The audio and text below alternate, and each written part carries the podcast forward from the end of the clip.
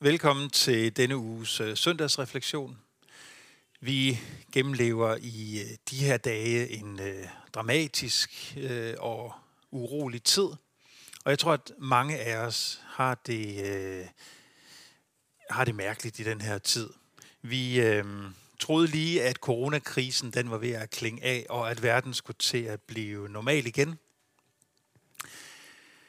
Og så bryder der en krig ud, ud i Europa, som øh, vender op og ned på sæt, sikkerhedssituationen i hele verden. Og for første gang i mange, mange år begynder man igen at tale om atomvåben og atomtrusler. Vi bliver i den her tid mindet om igen, igen, igen, at livet er skrøbeligt, og at verden er et skrøbeligt sted. Midt i det hele, så lander der også en ny klimarapport fra F N på, øh, på skrivebordene rundt omkring i øh, mediernes nyhedsredaktioner. Og øh, der stod for eksempel sådan her på T V to's hjemmeside forleden dag, der stod oversvømmelser, sult og naturbrande er nært forestående. Og artiklen den begynder sådan her. Selv hvis alt går godt, kommer klimaforandringer til at have dødelige konsekvenser for mennesker i alle egne af kloden inden for de kommende årtier. Selv hvis alt går godt. Jamen hvad så, hvis alt går galt? Jeg tænkte lidt, der må der være en kvote for, hvor mange øh, dårlige nyheder, man har lov til at bringe om verdens tilstand. Men det er det tilsyneladende. Det er der tilsyneladende ikke. Mange af de mennesker, jeg kender og taler med, øh, er... Øh, forvirrede, urolige, ængstlige i den her tid. Nogle er næsten lidt livslammede. Man tænker, hvad er det dog, der sker med verden, og hvordan skal vi forholde os til alt det usikre, som foregår omkring os.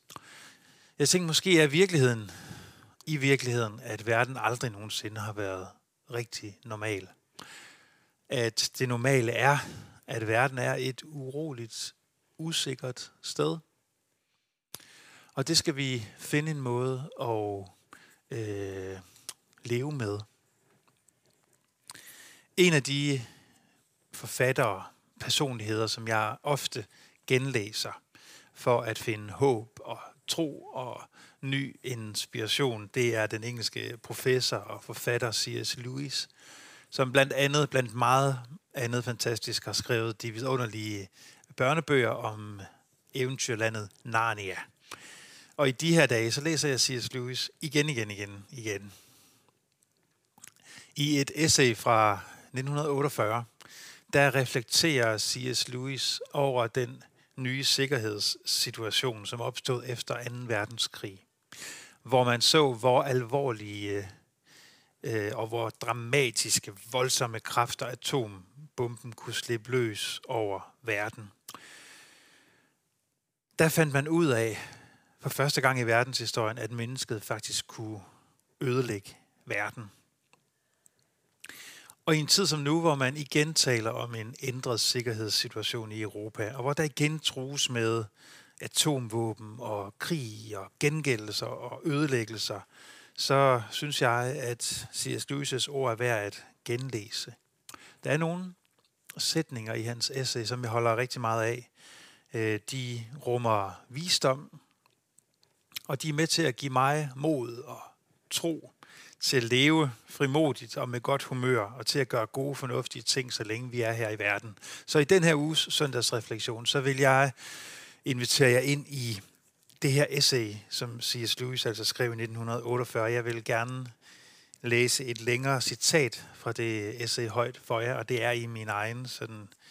Øh, Øh, lidt mundrette danske øh, oversættelse.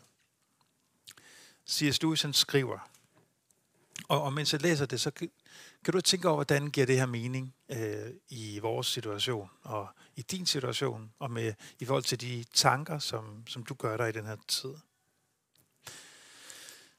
C S. Lewis for ordet, han siger, på en måde, så tænker vi alt for meget på det her med atombomben. Hvordan skal vi leve i en atomalder, spørger vi. Og jeg er fristet til at svare. Jamen, på samme måde som du ville have levet i det sekstende århundrede, da pesten besøgte London næsten hvert eneste år. Eller som du ville have levet i vikingetiden, hvor erobrere fra Skandinavien kunne lande på kysten hver nat det skulle være, og overfalde dig og skære din hals over. Eller, som du jo allerede gør nu, siger han, du som lever i en alder, hvor der er kræft, en alder, hvor der er syfilis, en alder, hvor mennesker bliver lammet, en alder, hvor der er luftangreb, en alder, hvor der er jernbaneulykker, en alder, hvor der er færdselsuheld. Med andre ord, siger C S. Lewis, lad os ikke begynde at overdrive det nye ved vores situation. Tro mig, herre eller frue, du og alle dem, du elsker, de var allerede dømt til døden, før atombomben var blevet opfundet. Og det tror jeg faktisk, han mener øh, opmuntrende. Og fortsætter han så, en ret stor procentdel af os skulle alligevel dø på ubehagelige måder. Det tror jeg også, han på en måde mente opmuntrende. I hvert fald så fortsætter han. Det er fuldstændig fjollet at gå omkring og klynke øh, og blive lang i ansigtet, skriver han. Altså sådan blive øh, bedrøvet og tage sørgeansigtet på. Det er fuldstændig fjollet at gøre det, bare fordi videnskabsfolkene har tilføjet endnu en chance for en smertefuld og for tidlig død til en verden, som allerede var fyldt med sådanne muligheder, og en verden, i hvilken døden selv ikke overhovedet var en chance, men en vished. Altså, siger han, vi lever i en, et liv i en verden, og vi skal alle sammen dø før eller siden, og en vis del af os skal dø for tidligt, og på måder, vi finder ubehageligt. Det er der sådan set ikke noget nyt i. Det er, siger han, den første pointe, vi skal forholde os til. Og den første handling for os, det er så at hanke op i os selv. Hvis, og det er det, jeg synes er så opmuntrende for os, og måske at tage til hjertet den her tid. Hvis vi skal øh, gå til grunde ved en atombombe, så lad da den bombe, når den kommer, finde os i gang med at gøre fornuftige og menneskelige ting. Lad den finde os i gang med at bede, arbejde, undervise, læse, lytte til musik, give børnene bade, spille tennis, sludre med vores venner over en pint og et spil dart. Lad den ikke finde os øh, krøbet sammen i en lille flok, som bange får, der bare sidder og tænker på bomber. Bomber, de kan ødelægge vores kroppe. Det kan en mikrobe også. Men de behøver ikke at dominere vores sind. Ja, så vidt C S. Lewis i essayet uh, On Living in an Atomic Age. Hvor han altså vil give, give os frimodighed til at øh, stå op hver dag til det liv, som er vores. Gøre gode, fornuftige, menneskelige ting i det liv, som er vores. I det, som ligger lige foran os. Og Bibelen, den siger igen og igen noget af det samme til os. Den siger, frygt ikke. Der kan ske meget i et menneskes liv, og der kan ske meget i verden, men der vil ikke ske det for os, at Gud vender os ryggen, at han forlader os. Og hvis det virkelig er sandt, hvad kristendommen siger, at Gud er trådt ind i vores tilværelse gennem manden på korset, så er vores frygt for nutiden og fremtiden og sygdom og død helt ubegrundet. Sammen med Kristus er der ikke noget, vi behøver at frygte, selv ikke pludselig død. Og når det får lov at synke ind i os, så behøver vores sind ikke at blive domineret, erobret af frygt. Så kan vi koncentrere det, og som det, som det er lagt over til os at gøre. For eksempel, som mange af os har gjort i den her uge, hold fastelavnsfest for vores børn, eller lyt til god musik, tale med kloge mennesker, hvis vi er så heldige at kende sådan nogen, eller drikke en god øl i godt selskab. Frygten for fremtiden skal ikke have lov til at dominere vores sind. Sammen med andre gode mennesker, så har jeg været med til at skrive en salme til urolige tider. Og det er en salme, som gerne vil pege på det håb, som vi har lov til at have midt i en verden, som er urolig. Midt i en verden, hvor vi så let kan blive grebet af frygt. Og med både musikken og ordene i den her salme, så vil vi gerne pege hen på Gud. Pege hen på, at vi må sætte vores håb til ham, som er gået ind i verden. Ham, som er blevet en del af vores liv, og som har lovet, at han er nær hos os. Og ham, som også siger, gå nu ud i dag og lev dit liv. Gør gode, sande, smukke, menneskelige ting i, i den verden, som er din, i det, som er givet til dig. Den kan du høre efter øh, den velsignelsesbøn, som jeg nu vil, vil bede. Og øh, ja, mens jeg beder den her velsignelsesbøn, så kan du jo tage den til hjertet, øh, og lad det være en bøn til dig, og det kan og lad det også være en bøn, som vi sammen kan bede for, for den her urolige øh, verden. Så må fredens Gud holde hånden under dig og dine urolige tanker, og være nær hos dem, der lige nu kryber sammen i krigens og voldens mørke. Må retfærdighedens Gud beskytte alt, hvad der er sandt og godt og smukt og skrøbeligt i den her verden. Må barmhjertighedens Gud samle dem op, som er faldet under ubarmhjertige magters tyranni. Må kærlighedens Gud smelte hårde hjerter og kolde tanker over hele denne plagede jord.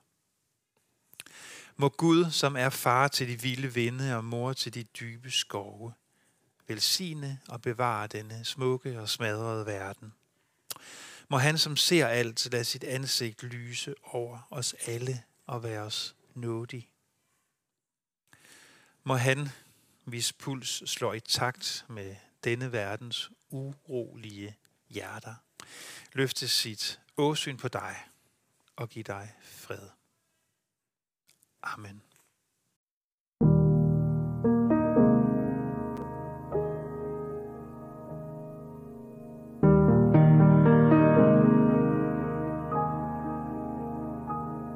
Fra min plads her i verden kan jeg se kloden brænde som et bulrende.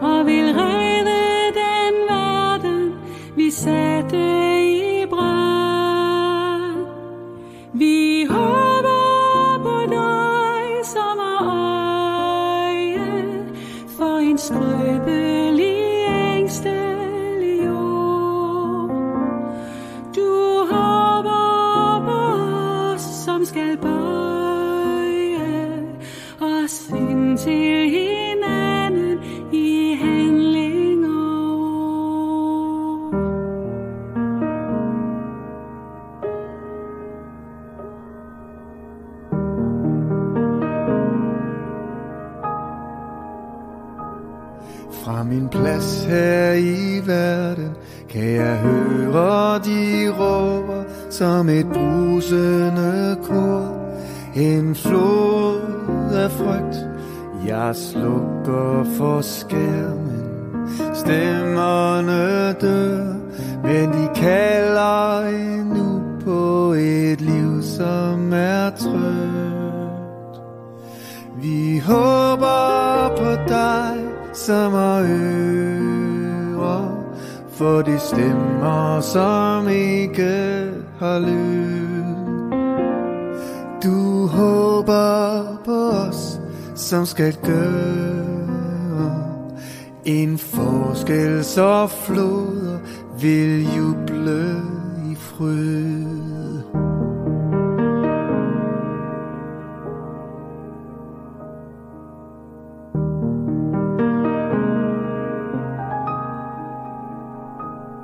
Fra min plads her i verden kan jeg mærke en skælven, som en splittelse dybt i jorden selv. Jeg ryster på hånden, rækker den frem mod en afgrund i dagen, der snart går på hel. Vi håber på dig, der kan hele vores smukke og smadrede jord. Du håber på os, der skal dele det liv, som blev vores, og det, som vi tror.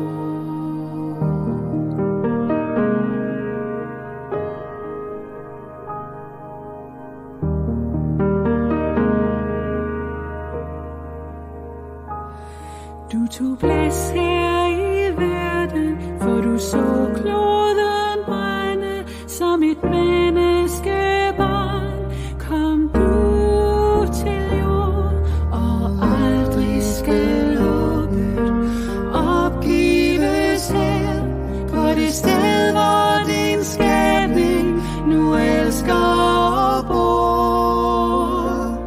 Jeg